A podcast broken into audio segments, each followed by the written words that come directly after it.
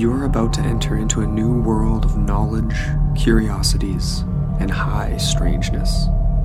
This is a podcast of Straight Up Strange Productions.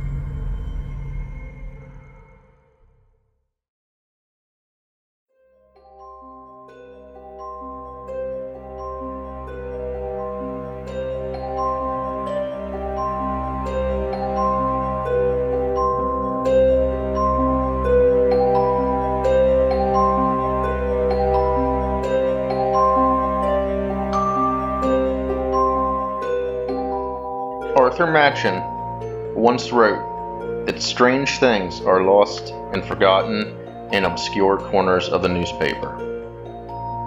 Welcome to Forgotten Darkness, a podcast that will aim to prove that that statement is true.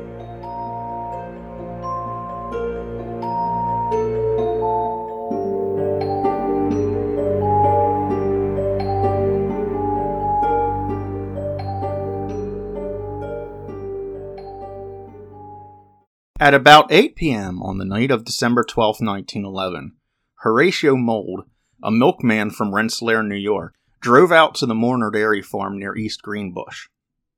Arthur Mourner usually showed up every evening to bring him a delivery of milk. He hadn't on December 11th, and Mould just assumed he wasn't feeling well. But when, on the evening of the 12th, he still hadn't shown up, Mould decided something must be amiss or Mourner seriously ill and went to see what was the matter.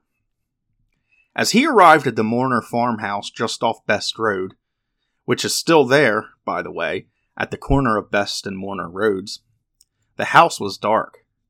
He knocked at the door several times but received no answer. Arthur Mourner may have simply been ill, but something must be seriously wrong for neither his mother Mary nor either of his sisters, Edith and Blanche, to answer the door. So, with this in mind, he made his way across the road to the house of Chester Ostrander, a cousin to the Mourners. He went and got Jesse Mourner, another brother, and another neighbor named Arthur Sharp. Together, the four men searched the property. Conducting an eerie search by the flickering light of lanterns, it was late evening in winter in rural upstate New York after all, they went through the farmhouse and barn, finding nothing. Then they noticed some blood splattered on a milk bucket lying near an open door to the barn. Here, Jesse Mourner suggested they search near the manure pits at the back of the barn. They went to one, moved aside some boards laid on top of it, and two bare legs were visible. It was the nearly naked body of 58 year old Mary Mourner. Visible beneath her was the body of 23 year old Edith. After the bodies of both mother and daughter were extricated from the pit, the corpse of 18 year old Blanche Mourner, too, was found in the muck underneath. Coroner M.H. Strope was called to the f- farm to take charge of the bodies. Almost as soon as the bodies were discovered, Jesse Mourner expressed his opinion that his mother's farmhand, Edward Donato, was responsible. Edward Donato, or D. Donato, or Dennis, or Duna, or any of about a hundred other names newspapers called him, was an Italian immigrant. Only five six and about 120 pounds, he hardly looked the part of a man who would viciously beat at least three people to death and then chop their bodies with an axe. But this is what seemed to have happened. The grisly scene contrasted with a seemingly peaceful farm, and as the Syracuse Herald said on December 14th, one could not help but notice the contrast between the serenity of the cows calmly chewing their cuds and whisking their tails and the silent men working feverishly to uncover severed limbs and heads. The newspaper had exaggerated, but only a bit. Mrs. Mourner had been chopped in the head and beaten, Edith nearly decapitated and with an arm broken, and Blanche seemed to be the least injured. The sheriff was notified as well, detectives arriving on the scene, and police in surrounding towns were on the lookout for Donato. John Schaller of Schenectady, Mrs. Mourner's brother, said that he didn't know of any hard feelings or disagreement between his sister's family and the hired man. The house, the police found, was mostly in good condition, except that the door from the kitchen leading into the dining room was smashed and hung off its hinges. In the living room, they found a bizarre note lying on top of a piano, a note which read, Italian meat and American made sausage imported from Rome, Italy. The note is reported incorrectly in some accounts as reading, Italians make sausage of Americans. Near the barn, a large pool of blood was found on the ground and a hair, hair comb lay in a feed box nearby. The investigators surmised one of the daughters, or the mother, had been killed, or at least attacked, there. Another had apparently been attacked at the other end of the barn, where another large blood stain and a clump of black hair was found. In the barn, a watch was found, but Jesse couldn't tell him if it was Arthur's or Donato's. Searchers had yet to find the body of 31 year old Arthur Mourner. They at first thought he might be in the same pit where the others were, but aside from a bucket containing the women's clothes, all three were nearly naked, nothing was to be found there. Still, Arthur was nowhere to be found. But though he had yet to turn up, police did manage to find out that the last anyone had been seen at the farm was around noon on Tuesday, when one of the neighbors saw Blanche in the kitchen. After that, a light was seen on in the house around 9 p.m. that night. The coroner had expressed the belief that the time of death was between noon and 2 p.m. on Tuesday, making it likely that this sighting was made shortly before the murders took place. But for all that, none of the neighbors reported hearing or seeing anything amiss, despite the fact that the other homes were nearby. By now, daylight was failing and so the searchers resumed the hunt for Arthur the next day. They finally found him the next day, under floorboards in the barn that had been carefully torn up and replaced. He had his throat slit, unlike the others. More was learned about Edward Donato. He had been hired on August 10th, according to the Empire Employment Agency in Albany. The proprietor, a Mr. Vincent, said that Donato had been in inquiring about work and had left again. Just then, Arthur Mourner came in asking for farm hands, and remembering that Donato had farm experience, referred Mourner to him. Some blood was found upstairs, on the banister opposite the room where Donato stayed, and also on the door to his room. Here, police found a number of letters and notes, one saying he was tired of work on the farm and wanted to go back to Italy. Others provided a bit of motive and seemed to suggest he had an infatuation with Blanche Mourner. The apparent obsession also seemed to be fairly common knowledge in the neighborhood. This seemed to confirm part of the coroner's findings that Blanche had been sexually assaulted immediately prior to death. He theorized she had been killed in the struggle against her attacker. But Donato had yet to be located. A Mrs. McCann, who lived nearby and who worked as a seamstress, said that he had been by her house at about 3:30 that afternoon to have his pants mended. They were torn from the knee down. She mended the pants, and Donato was on his way. This was the last he was seen. As Sheriff Cottrell put it, he has great advantage of us in point of time. One of the things that is baffling is how one man could have killed those four people and escaped. They were all able bodied, one of them a man, and the young women were sturdy, strong country girls. Bloodhounds were brought in to track Donato, and they immediately started off toward the east.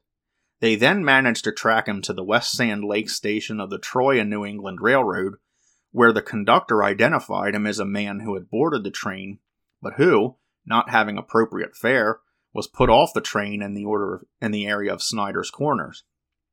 From there, they tracked the scent toward Troy, but lost it at a barn on the outskirts of the city. The so-called sausage note found downstairs was compared against the letters found in Donato's rooms. It was the opinion of many that the handwriting did not match, and that the note, used by some more unscrupulous newspapers to add weight to the notion of Donato's potential guilt, was not the work of the Italian at all, but likely of one of the mourners. The Sheriff's Department of Rensselaer County offered a $1,000 reward for the person who tracked down the missing farmhand.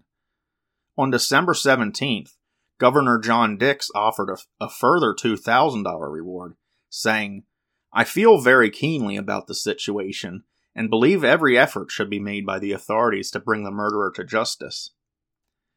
But the same day, with no sign of Donato, an idea entered the heads of the authorities that he might not be the killer after all, but might be a fourth victim. Donato's dead body, however, proved to be just as elusive as his live one, and still he was unfound. And also, Mary, Edith, Blanche, and Arthur Mourner were buried that day. The funeral was to be held at noon, but by dawn, crowds were beginning to gather at the house. By 11:30, nearly 5,000 people were present, blocking the roads. When the coroner allowed the public access to the house in order to view the remains, there was a stampede. The sheriff and his deputies were required to step in to keep order. Finally, the four bodies were removed from the house and transported to the Blooming Grove Cemetery in nearby Defreestville.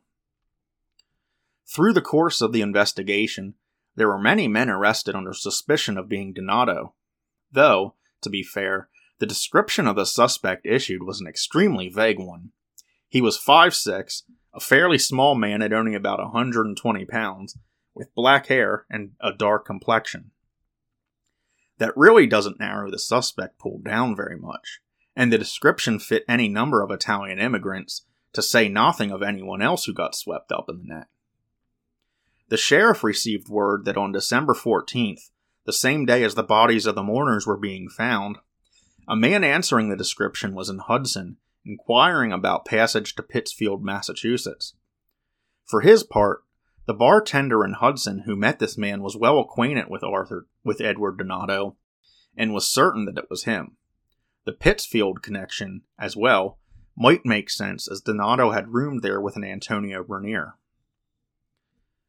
On December 15th, a suspicious looking man was arrested on Main Street in Buffalo. He was wandering the streets at about 3 a.m. near the Lackawanna Railroad Station. The man, who gave his name as Anthony Mori of Syracuse, was released five days later after he was confirmed to not be the killer of the mourners.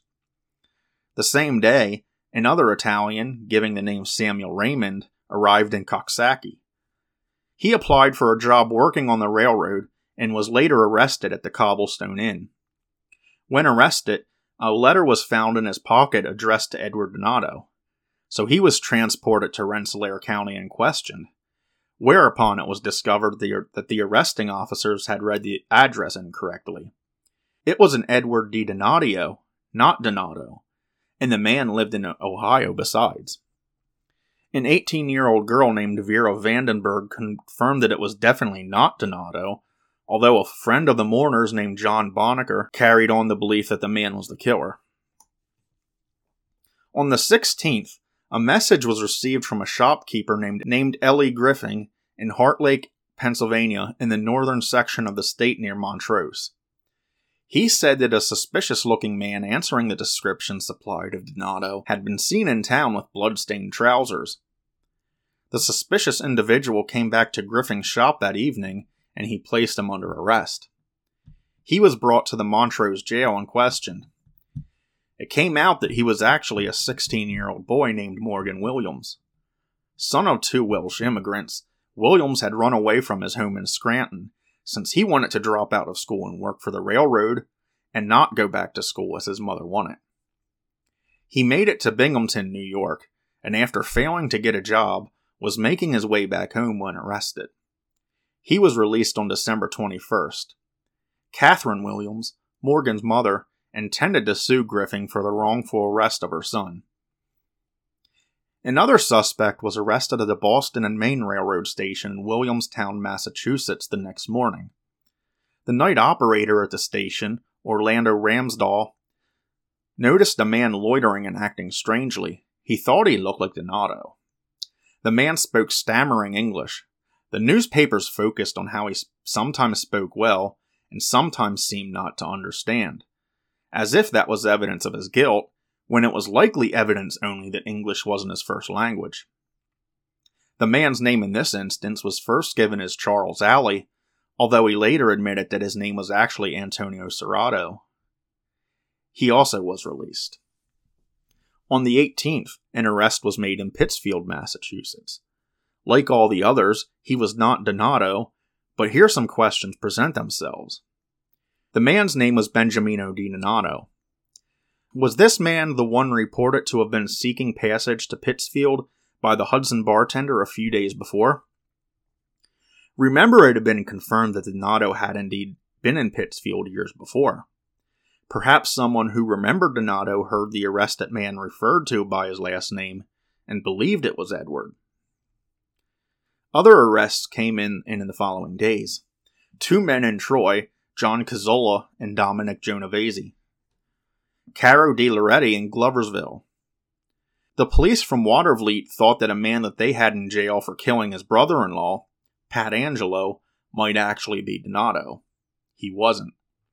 And as the year closed, authorities were no closer to finding Edward Donato than they had been three weeks before.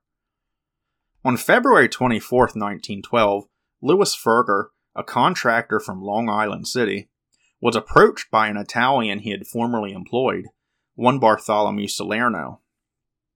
On December 18, 1911, Salerno had come to work for Ferger, and the contractor felt that the man resembled the description of Donato. He notified local authorities, who advised them to keep Salerno employed, but to keep an eye on him. Salerno mysteriously went absent around the end of January, and now almost a month later he reappeared and demanded the month's worth, worth of wages. But the contractor had heard from other employees that Salerno planned to rob and kill him. Ferger had him arrested. On February 29th, Chester Ostrander came to Long Island City to view the prisoner. He said that although he did look somewhat similar, he couldn't say for certain if it were Donato or not. Salerno had to be released. In 1933, Salerno was again in the news, this time alleging that an Anthony DeMont had tried to extort $50 from him and claimed that he'd put 14 bombs under Salerno's home unless he paid. Earlier that month, the Buffalo newspapers, among others, incorrectly reported that Jesse Mourner had killed his entire family with a rifle and then shot himself. They printed a retraction the next day. On May 13, 1912, a man was arrested in Massena, just south of the Canadian border, on charge of running a disorderly house in the company of a woman named Blanche Blice. What exactly the case was is unclear, while running a disorderly house as a charge might refer to running a brothel. The same charge was also used for, say, someone who owns a bar where fighting is habitual. In this case, though, my money would be on the former. The man was an Italian who first gave the name Matty Conzani, but who was eventually discovered to be a Matteo Placentino. He attempted suicide several times following his arrest, but on May 17th was taken to Troy. Blanche Blice had said that Placentino had told her that in the summer of 1911 he had lived in Albany. He had mentioned being acquainted with a farmer across the river, which doesn't narrow it down very much, to be fair but he had said that the farmer's name was Moran. Blanche intimated to the police that the name was actually Mourner, not Moran, and that Placentino was actually Edward Donato. He was released from the Troy jail the next day, however, since three people, the tailor Mrs. McCann, Mrs. Alonzo Schaller, Mrs. Mourner's sister, and Horatio Mould, the milkman who had discovered the bodies, all agreed that the two were not the same person. Shortly after the murders in December 1911, an Armenian man named Tony Tash was visiting relatives in Manchester, Vermont. While there, he was seen by an amateur detective by the name of Henry Wyman, who thought that Tash looked like the description of Edward Donato. Wyman traveled to the scene of the crime, spoke with residents, and in late January, he tried to get authorities from Bennington involved. Learning the young man came from North Adams, Massachusetts, he then went there, found Tony Tash, and tricked him into coming to work for him on his farm back in Manchester. When Tash arrived there, Henry Wyman promptly turned him into the authorities. The police back in New York very quickly determined the fraudulent arrest, and Tony Tash was released. Then began lengthy legal proceedings in which Tash sued Wyman for $900, charging false imprisonment. The civil suit consult- concluded on June 16th, with Tash being awarded the money he sought. Wyman's lawyers haggled, saying that the penalty was too severe. They managed to get the amount Wyman needed to pay reduced to just a $100. But Wyman never paid up. A second trial ensued, therefore, And on December 5, 1913, the two parties reached a settlement, with Wyman agreeing to pay Tash $200 as well as paying all fees for his prosecution. Victorino Tatasciore was arrested on August 28, 1912, in Meriden, Connecticut. At first, he was believed to be Edward Donato, but again, such was quickly determined to not be the case. Then police from Ossining, New York thought he might have been Tony Fiato, wanted for robbing and killing an old man there. But this, too, was found to not be the case, and Tatasciore was freed. In 1914, legal matters were settled, and Jesse Mourner inherited all the money from his mother and siblings, totaling $12,000. A relatively paltry sum nowadays, but in 1911, quite a bit of money indeed. Edward Donato never was located, although tips came in for years afterward. At one point, authorities found themselves traveling to San Francisco to track down a potential Donato, and as late as the 1940s, it was rumored that an inmate at a Poughkeepsie mental hospital was Edward Donato. But of course it wasn't. Jesse Mourner died in 1945. The murders of the Mourner family remain open to this day. But there remain questions about whether Donato was indeed the guilty man. It seems fairly likely, to be fair.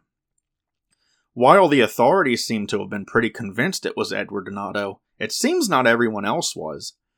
There were the questions raised about whether he were the killer or another undiscovered victim of the same murderer.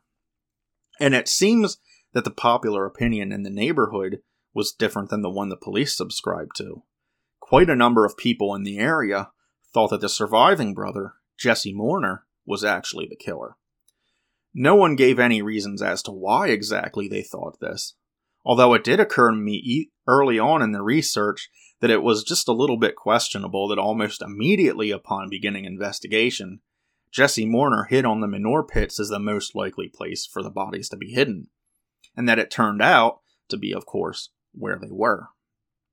And all this when the Mourners' farm covered 90 acres.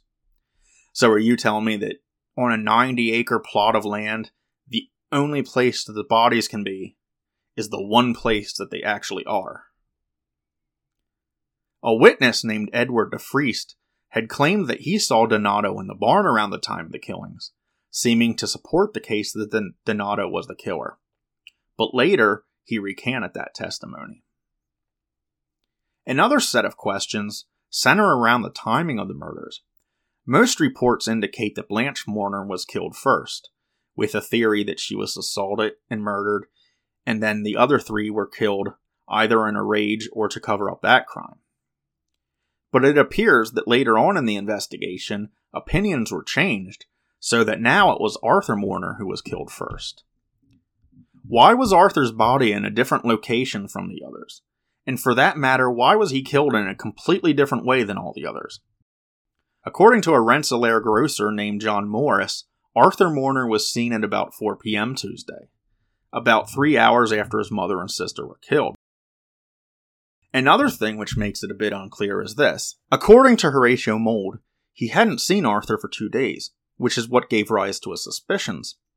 Even if he was killed around noontime on the 12th, when the authorities thought the others had been killed, where was he that first night? Mould said that Arthur made deliveries every day. So if he was still alive on the evening of the 11th, where was he? The last question is this. It's unclear exactly how Conrad Mourner, the father, died. He had died five years earlier in 1906. He was found lying in a field, and a cause of death was never really determined. Around the same time as Conrad's death, a neighbor named Frederick Kipp was found dead in his barn. He had killed himself in a fairly odd manner. His death certificate read, We find that Frederick Kipp died by his own hand, having shot himself in the chest, then set his barn afire and laid down to allow himself to be consumed by the flames. Did Conrad simply die a natural death, and Kipp's suicide was just an unfortunate coincidence? Or was Kipp involved in Conrad's death in some way? In any event, it's just a curiosity and has no real bearing on the later murders.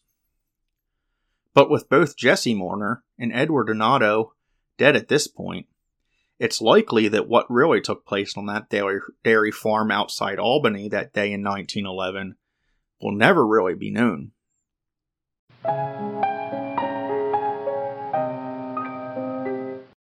And that's the end of this episode. As always, a list of sources consulted for this episode can be found in the show description, and photos associated with this week's story will be on my Instagram at Forgotten Darkness.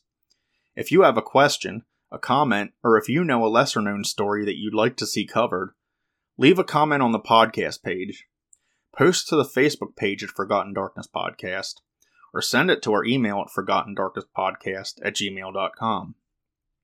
I'm also on Twitter at Forgotten Darkness Podcast, and you can DM me ideas there. I also now have a Google map available, marked with the locations of the various episodes. There's links to all these pages in the show description as well. And so, until next time, this is Andrew, signing off.